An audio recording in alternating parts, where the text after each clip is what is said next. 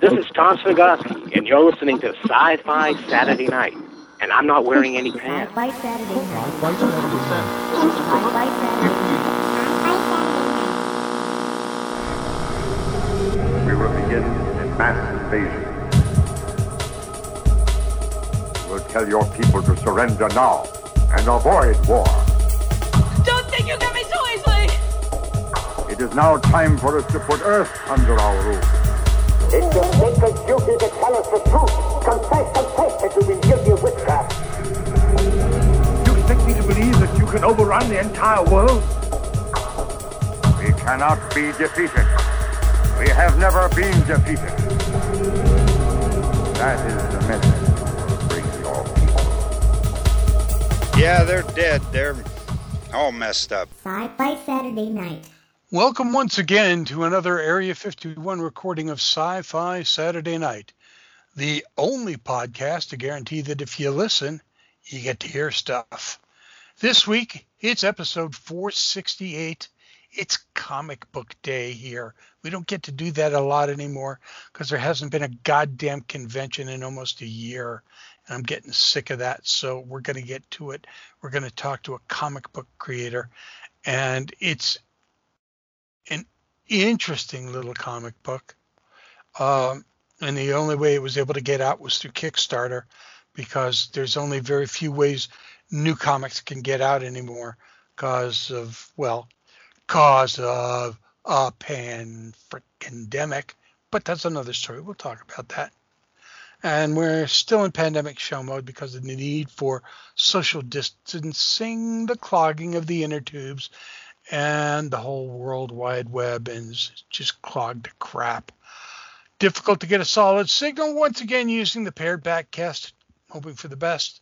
At some point, Captain Cam will get used to my taunts and they'll have to be reprocessed because all he's eating is Soylent Green, and everybody knows Soylent Green is human. Everybody knows that. So, Captain Cam, um, we hear that you've been reinstated into the miniature golf professional tour uh, after your unfortunate incident in August. And congratulations on your reinstatement. Why, thank you. It it, it is Yeah. nice to get out there on the greens, except that, well, well, living where we do, the greens are now mostly white. But you know, I just but it but you know the nice thing about miniature golf is it's all colored balls. You know, pink balls, purple balls, green balls. You know, you can see them in the snow. You know, there's no problem. There are so there there are so many comments I could make about colored balls at this point, but we're not going to go there. Thank you, Dome. It's it's so appreciated. We we are totally not going to go there. Uh, I'm in a very good mood tonight, uh, only because we're not necessarily. I, I didn't have to read a 290 page book uh, prior to this show, and it's really beginning to get to me to have to do that. Not that I not that they haven't been really good books, because quite frankly, uh, they have been lately. And but um, I have missed talking to my comic book friends and and and and a lot of our comic book friends are friends that we've known for a very long time and our and our movie making friends and our actor friends and and our one of our mutual friend acquaintances acquaintances is that a word it's not It a is now. I'm make, I'm making it a word. I have made a new word for this podcast. It's a, an affreightance. I don't know what what it means, but that's okay. Um, sent us a, a brand new comic book, literally brand new comic book, just finished its Kickstarter and got published in December, at the end of December, and just got disseminated and sent out. The name of the comic is Area 51 The Helix Project, which I'd love to say I had anything to do with, being as we record in Area 51, which I don't. And uh, tonight we'll be talking with its creator, Trevor Fernandez Lenkowitz. Trevor, welcome Well- to Sci Fi Saturday Night. Thank you guys so much for having me on. And you know, you did not butcher my last name as bad as you thought you were going to. So I think that's a win. I think I think it's as close to a win as I'm, I'm going to get with anybody's name. So there we go. yeah. Hey, you know we're we're in the middle of a pandemic. I got to take what I can get. So big wins well, that's around. been the story of my life for over a year. Uh, I'm at I'm at the taking what I can get routine at this point for sure. so you're rather young to be popping your first comic book, running it through Kickstarter, getting it funded through Kickstarter, getting it up on Comixology, and and uh, man, this is win-win-win time. Congratulations. Thank you so much. Yeah, it, it was um, it was a, a, a pretty long road to get there, but I'm I'm glad to to you know finally put a little bit of the insanity in my head out there into the world, if at least not to uh, warn people as to what I'm all about. I guess. Scary moment, isn't it? yeah, it is.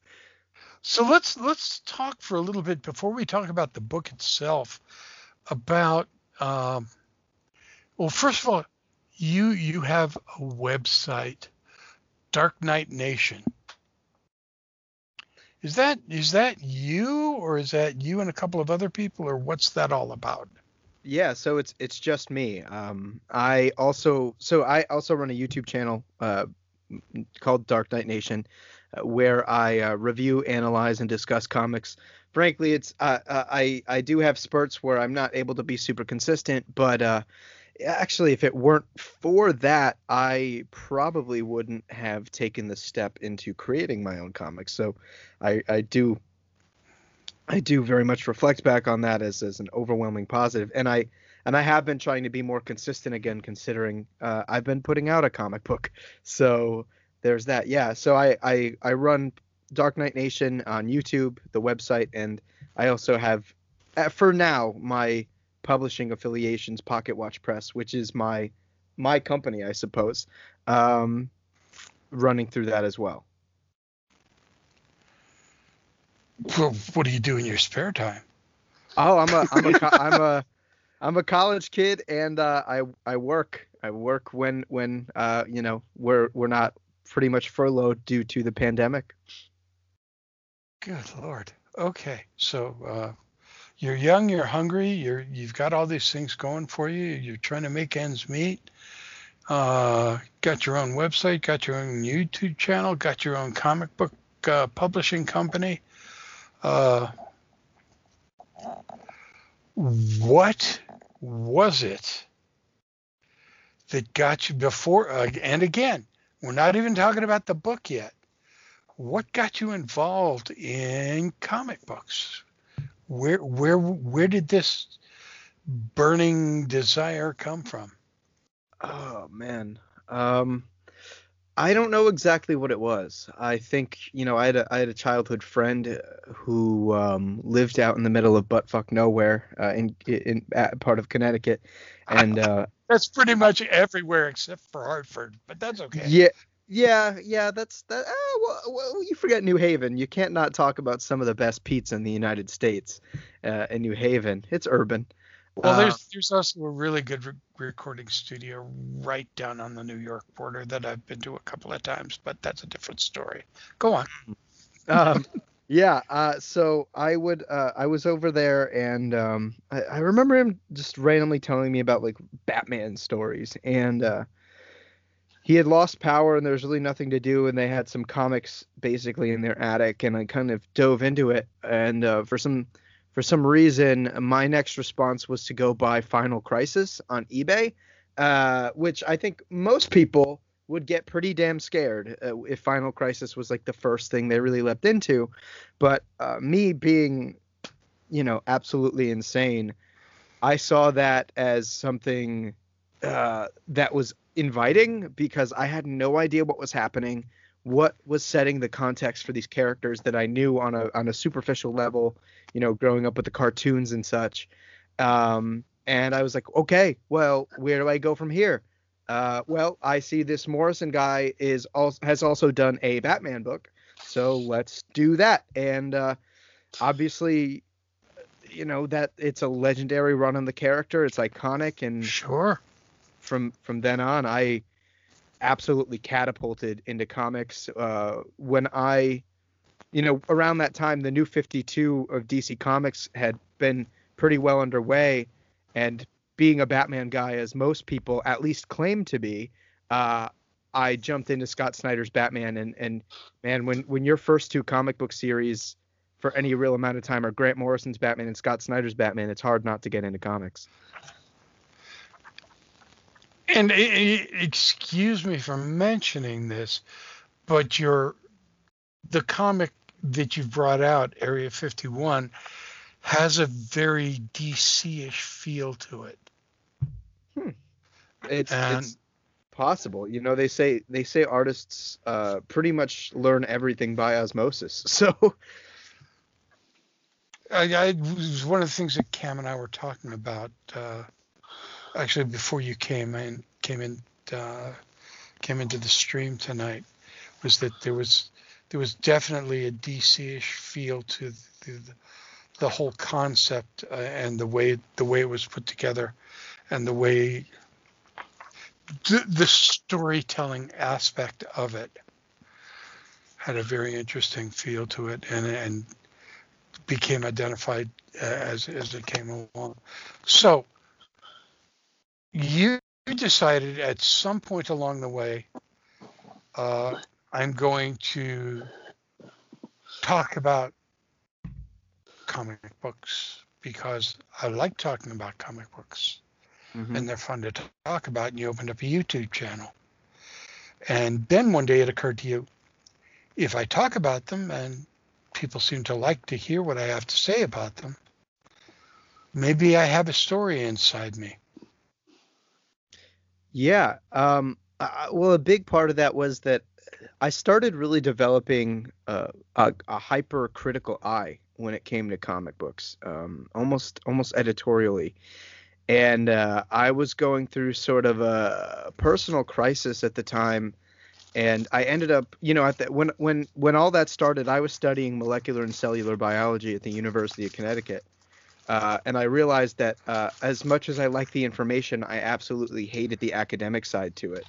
And uh, you know, uh, I guess Area 51 being like the first book I'm putting out was also validation that yes, uh, I can use some of my science knowledge and uh, throw it into a sci-fi book and validate myself to to some small extreme. But uh, really, going back to that, I ended up doing the the YouTube thing. I started interviewing uh, professionals that I respected, uh, the likes of you know Bryan Edward Hill, um, Liam Sharp, Jason Fabok, Peter Tomasi, and I started realizing that I I cared way more about this than I ever cared about uh, getting yelled at by some 90 year old woman with tenure uh, about categorizing amino acids. So uh, I ended up making the switch and, and changing my focus, my field of study, over to something more creative. And from then on, uh, you know, I think I just became more and more critical in my reviews of comics and in the way that I discuss them. Uh, you know, some of my peers like to call me uh, surgical when it comes to reviewing them. And at, at that point, I, I go, you know, I talk a lot of shit about comic books. At this point, I feel like I got to put my money to my mouth, where my mouth is, and just do it myself. And I find that if you, you spend enough time or listen, because like with Dome and I, we've t- we've we've talked to hundreds of authors, you know, and writers, both for comic books and regulars.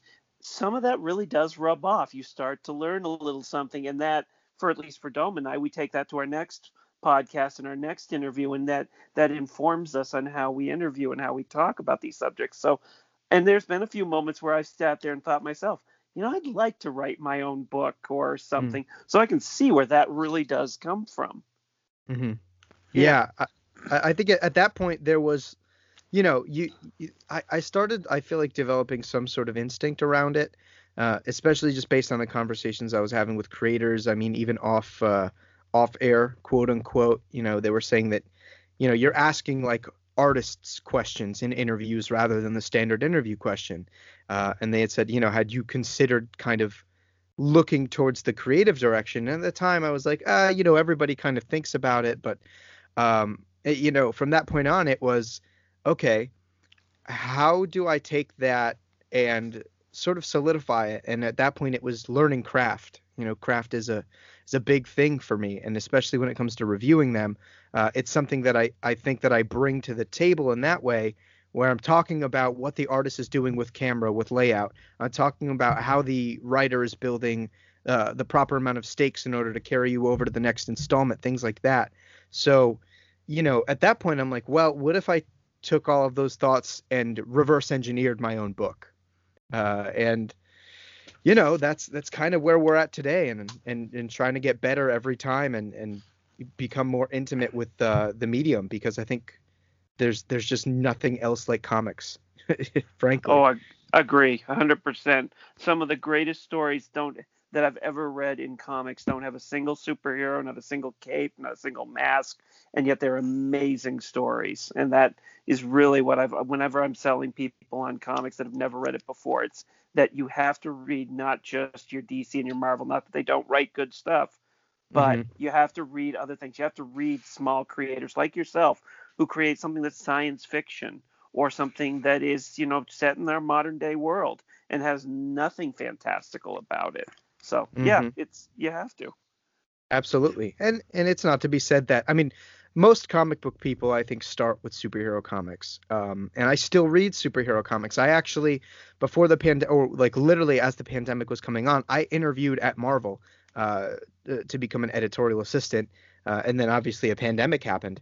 So uh, you know, that's I love all of that stuff, but I think that what comics are generally lacking uh is basically genre fiction engaging things that only the medium of comics and sequential narrative can. So, um, you know, I, I bring those sort of influences from the indie market, from old school Vertigo comics, and and I want to channel that into something for right now.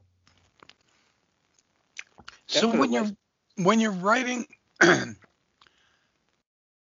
independent comic, you have two choices. Number one is you do everything. Mm. And in order to do that, you need to write, you need to be able to draw, you need to be able to do the coloring, you need to be able to do the lettering, you need to be able to do the editing, or you need to be the ringmaster. Mm. And you write the script, you find yourself an artist, you find yourself a colorist, you find yourself a really good inker, you find yourself someone who's going to do you a killer cover, you find yourself a really good letterer, and that's what you've done here.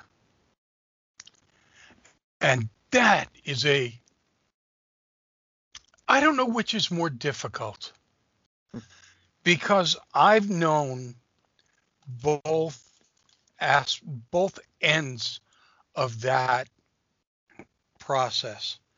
I have some very close friends in the industry, in the independent industry, who do it all. Mm. And by doing it all, I mean they will kill themselves to get the lettering right. And it takes them as long to do the lettering as it did to write the script. Mm-hmm.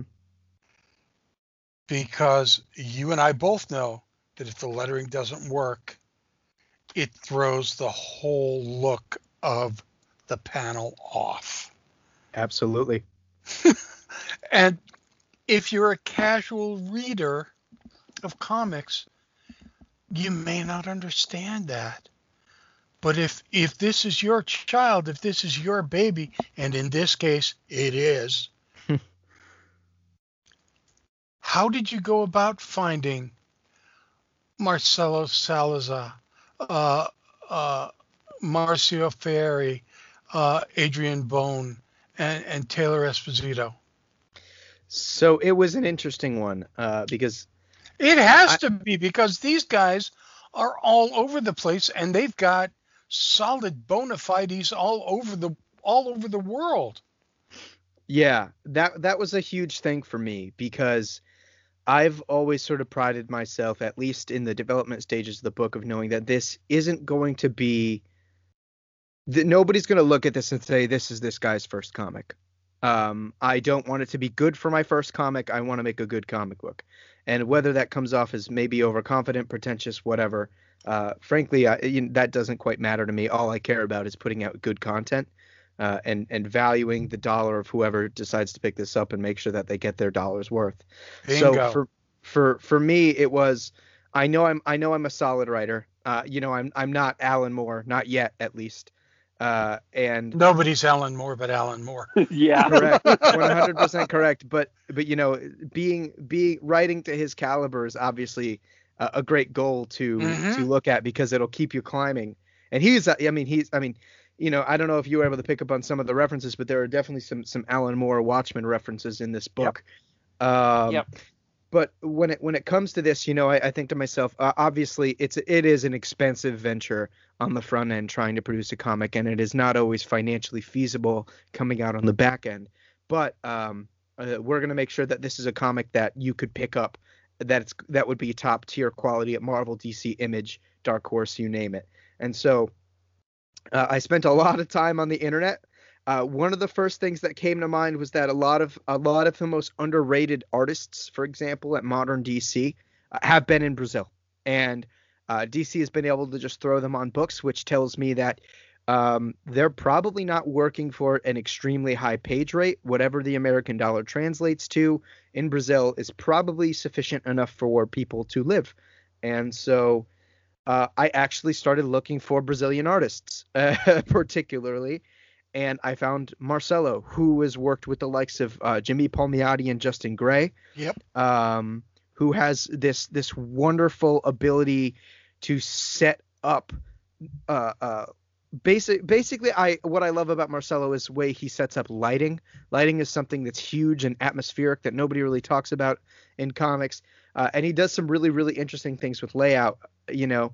Um, and, and when it came to the colorist, man, I went through probably 30 or 40 different like people uh, to color the book, and I ended up picking somebody who actually knows Marcelo. But with with the colorist, it was finding somebody who is going to specifically be able to recognize the strengths and the weaknesses of the pencils and inks and bring out the absolute best in this. And um, you know, the the thing is that Marcelo does this really brilliant job setting up his lines uh, composing the scene, but he's not like super, super, super high detailed on his own. If you look at a lot of the textures in this book, it's actually Marcio. You know, there's like early pages where you see hands closed up, and you see a lot of midtones in there, creating this this element of texture and of depth. And it's Marcio. You know, his awareness of how to use palettes, his awareness of setting up illumination, shading. I mean, it's it's brilliant. Uh, people don't give colorists enough credit for what they do. And not to say that Marcelo isn't absolutely knocking this out of the park, because I, I mean, you look at the way he sets up these moments in the book. Uh, and the way he's able to interpret the script into something that just translates to, you know, emotion, tone, what what have you, he does it. So, you know, the, I, I think finding those two was an absolute uh, absolute gem. Uh, and fortunately, we've worked pretty well together, uh, and we're as far as you know being, I would say, seventy percent of the way through issue two right now. Uh, and then, I mean, Taylor Esposito is a is a household name in comic books. If you know comic book letterers, he is, uh, I mean, an absolute master of the craft at Ghost Glyph Studios. And one of the things, you know, you you talked a, a little bit earlier, Dome, about how important the letters are, and it's something that's huge in the industry as well because it seems like the easiest thing for an independent creator to neglect. And so, making sure that your letters are Absolutely. Yeah. Absolutely. Yeah. Yeah. So making sure and that's that, one that- of the things is- as as uh, as I'm going through this, I'm going. that's one of the things that as I'm as I'm going through, I'm going. I'm not having a problem with that, and it surprises me yeah. because it's a first time book by a first time author in a Kickstarter project. There there's a place where you could cut a corner, and they all do. Hmm Yeah, that was huge. Um, namely because I had gotten I had seen some advice from creators that I respected that had said that you know lettering was one of the first things that an editor from a bigger publisher is going to look at if they're interested in you uh, as a, as a in, as an independent creator because it's it's the first thing like we said that a lot of indie guys will skimp out on to save costs and if you're able to maintain or ex, sort of uh, boost the level of quality of the book through the lettering, it shows that you're paying attention to fine detail. And, let me tell let me tell you what what gives it a pro look. What gives it the pro look is the way the the talk balloons go from rounded and white to square and yellowed for exterior and interior dialogue. Mm, thank you. Yeah, I mean that's that's a pro's touch. Yeah, Taylor. I mean Taylor was incredible to work with, and I I mean it sincerely. I asked so many goddamn questions um, uh, about the process because I I you know going into this new I know that I uh, my knowledge of of letter design is so minimal, and I wanted to make sure that for the future, I'm asking the right questions so I know what is fair to ask. I know what I should be looking for. I know what I can, you know, maybe push a letterer on and things of that nature, being aware of, of just the, the overall creative and collaborative process. And I mean, he was incredible. Aside from the fact that I, I think it, his work speaks for itself on the page, um, you know, I, I got to thank him just for fielding the questions of of a of a of an ignorant and uh, frankly talkative guy uh, you know and just putting me in a position where I, I feel so much more comfortable moving forward and I I can't wait to work with him again on issue 2 that's how we all learn. Yep. And uh, so now you've through your psychobabble answered part of my next question because here's where the book pissed me off. Sure. You told very little plot. Mm-hmm. This book is all almost almost all set up. It gives away very little mm-hmm. plot. It tells me very little story. It tells me very little character. It gives me crumbs it gives me Hansel and Gretel cookie crumb paths. And it pissed me off because of that. It sent me to wonder a number of things. a number of seemingly disconnected things uh, about the main character, about the main character's past, and about Lane leukocyte antigen.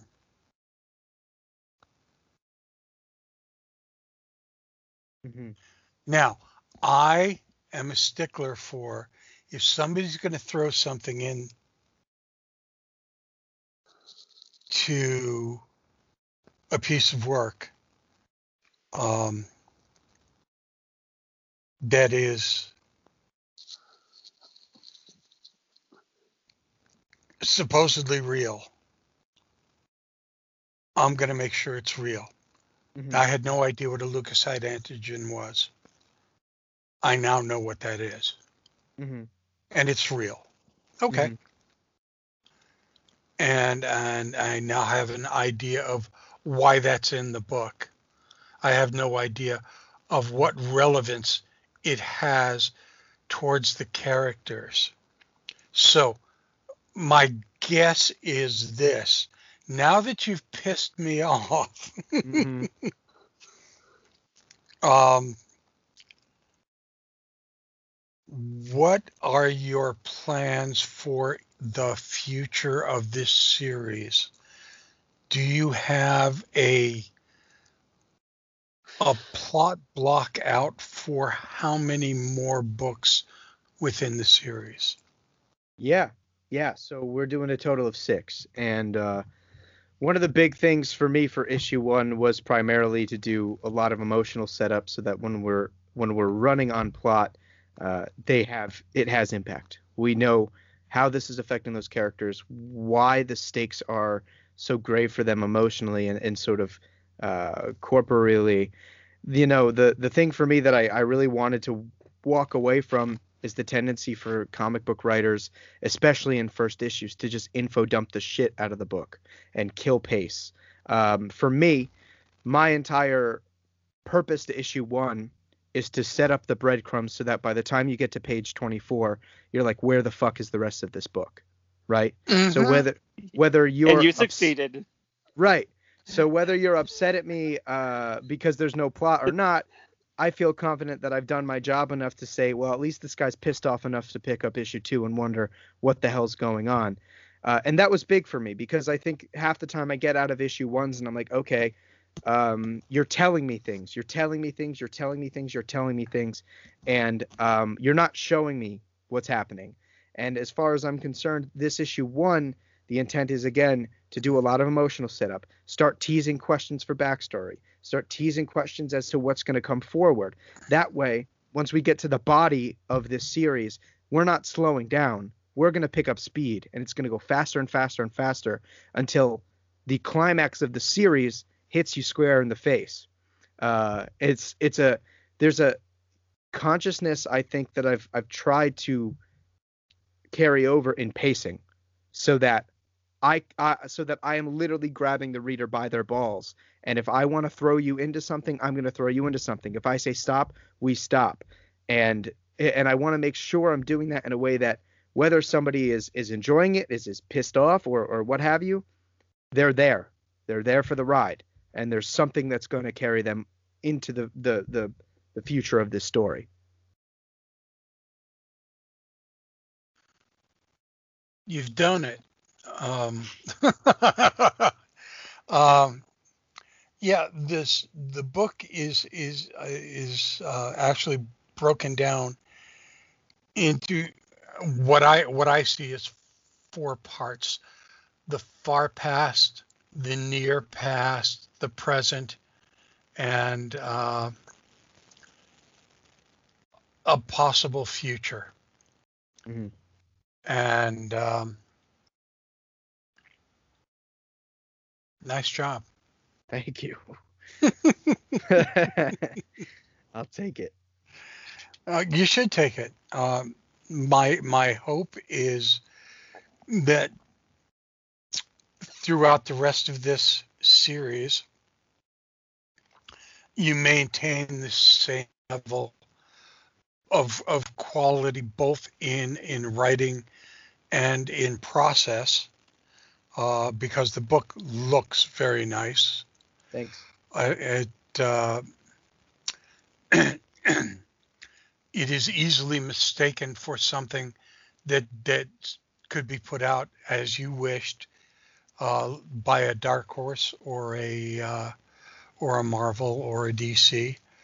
Um, it has the the quality and flow of of that kind of a writing, although I'm I want more meat to it. I want I want more to it, Mhm. uh, which is I think what what you wanted that first one to be.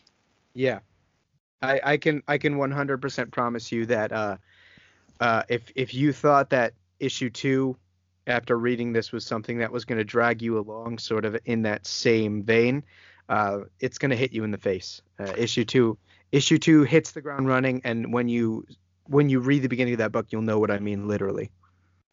Now, what is your plan for distribution for the remaining five issues?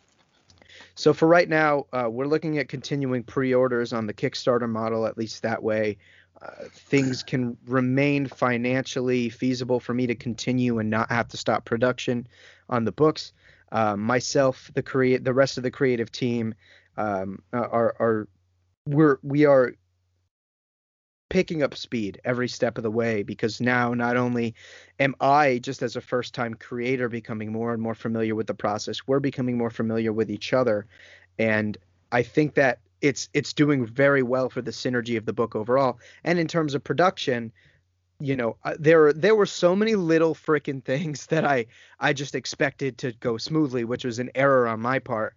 Oh, were, welcome to the wonderful world of Kickstarter. Right, that were just tedious, and it was less Kickstarter, more publishing, just the the yep. pre-press process, yep. things like that that were a bitch and a half. Uh, and now that I'm aware of them, I am already taking steps to make sure that there is no slowdown. It also honestly doesn't help that uh, I had COVID uh, just as this book was going to pre-press, so that didn't quite help me out either. yep. No, uh, I understand that feeling well. yep. When when can we look forward to, uh, in general terms, uh, Kickstarter for book two? I am hoping to have it out uh, in less than a month. I, am looking for the early middle February. Um, I wanted to give folks time that that back the Kickstarter that might be buying it after the fact to to sit to sit and read it, uh, to gather their thoughts. And the nice thing is, I feel pretty confident that again, by the time we get to the Kickstarter for issue two, that people are probably going to get it in about half the time that they did for issue one because I want to keep this excitement going. I want to keep uh, I want to keep the interest alive. And frankly, one of the things that does bother me about the the sort of publishing schedule of comics are that it joints story and it creates this really difficult uh, mountain for writers to walk up because not only are you trying to pace for your overall story, but now you also have to pace for these installments where there mm-hmm. is a month maybe multiple months in between. And that's it frankly it is it's kind of tiresome it is certainly a challenge. Um, and and that was a big thing for me again is not only making sure that each part fulfills something that the greater story needs but also that so that each part is is grabbing the reader by the throat and keeping them engaged uh, whether it's me, you know, pissing you off or or otherwise. um, pissing you know. me off in a good way, in cool. a good way. Yeah, that's that's again in a COVID world, that's a win. Yeah, absolutely. so you will do us the favor of when the Kickstarter is ready to go up, uh, you will let us know so that uh, the people who listen uh, to our podcast will have the knowledge of that. Uh, they know now where they can get uh, issue number one, and they will then know where they can uh, throw their five or ten bucks to get issue number two. Yeah, absolutely. And um, you know, hopefully hopefully uh, you know once once we I have the digital copy, I'll definitely forward it to the two of you and you can give me shit as to whether or not I've delivered on my promise of hitting the ground running. we would love to. We are actually would love to see what the issue 2 has to has in store for us. I would love to be able to write a blurb for you for it. Yeah, I'll definitely take it. Like I said, I think I should have a completed readable digital copy in the next two weeks. I oh, think. Outstanding. Um, so I'll definitely be reaching out to the two of you. And like I said, I mean, like issue two, you, we're doing some big plot stuff, my friend. Uh, hitting the ground running. I mean, you you got to the end of issue one. Obviously, there's a mysterious character that is, uh, you know, tracking Kent down, our, our yep. protagonist. Uh, you're gonna figure out who M is, why they have a stake in the conversation of the Helix project, uh, you're gonna get a little bit more of the sort of uh, the the the military man that you find at, at, towards the end of the book. That that little sort of glimpse at who he is. You're gonna see what he's all about, um, and and you're gonna get a little bit of uh, a sense for Kent's uh, let let shall we say heritage of sorts. There we go. All questions I've been impatiently waiting to have answered. Yep. Listen, I'll take it. Our guest tonight has been a guy whose name I would love to be able to pronounce correctly. and uh, I'm going to try and butcher it one last time. I believe for in No. Tre- Trevor Fernandez Lenkowitz. there we go. There you go. We're we're making progress, gentlemen. Thank you, thank you. First issue of Area 51, the Helix Project, is out now. Issue number two will be coming to Kickstarter in February. Hey, man. Thanks for coming on the show. Really appreciate having you on. Yeah, thank you guys for having me. You guys were a blast to chat, uh, and I I like readers and um, commentators that hold creatives accountable. I think that's that's big, and um, I, I I appreciate that, especially as somebody who who sees themselves as a young, hungry creator, because I never want to become complacent. So, thank you for that. Thanks for keeping me on my toes, and I again I appreciate the opportunity to sit down and chat with you guys. It was a blast. You're welcome. And we're done. Sci Fi Saturday Night is the official podcast of Granite Con, Plastic City Comic Con, and the Upper Valley Comic Expo. We are also sponsored by Dreamforge Magazine, a superb magazine of fantasy and science fiction, and Comic Art House. Visit Comic Art House for some of the best deals on original art from dozens of your favorite artists. And if you're looking for a really great gift book for that rapidly approaching semi annual Fairbanks Melt Day celebration, consider a look at Sci Fi Saturday Night's first anthology, My Peculiar Family, now on Amazon and BarnesandNoble.com. My Peculiar Family, the audiobook, is available on Audible, because I'm not sure where else you could find it. Our intro production was provided by Rob Watts. For more of his amazing stuff, just look at robwattsonline.com. And don't forget to try the Watt sauce. We have, we love it. Our outro was provided by Lawrence Made Me Cry. You can find Lawrence Made Me Cry's music on Bandcamp, and a whole lot of love to JoJo and Celine. Many thanks to the gang from his booking books. Thank you, Captain Cam. This is Dome saying, Terry and Jeannie shared pain as lessons, shared joy increased. Thus do we all refute entropy. Better things are coming, Stacy. Stay strong, Liz. So, unless it's daytime, good night, everybody.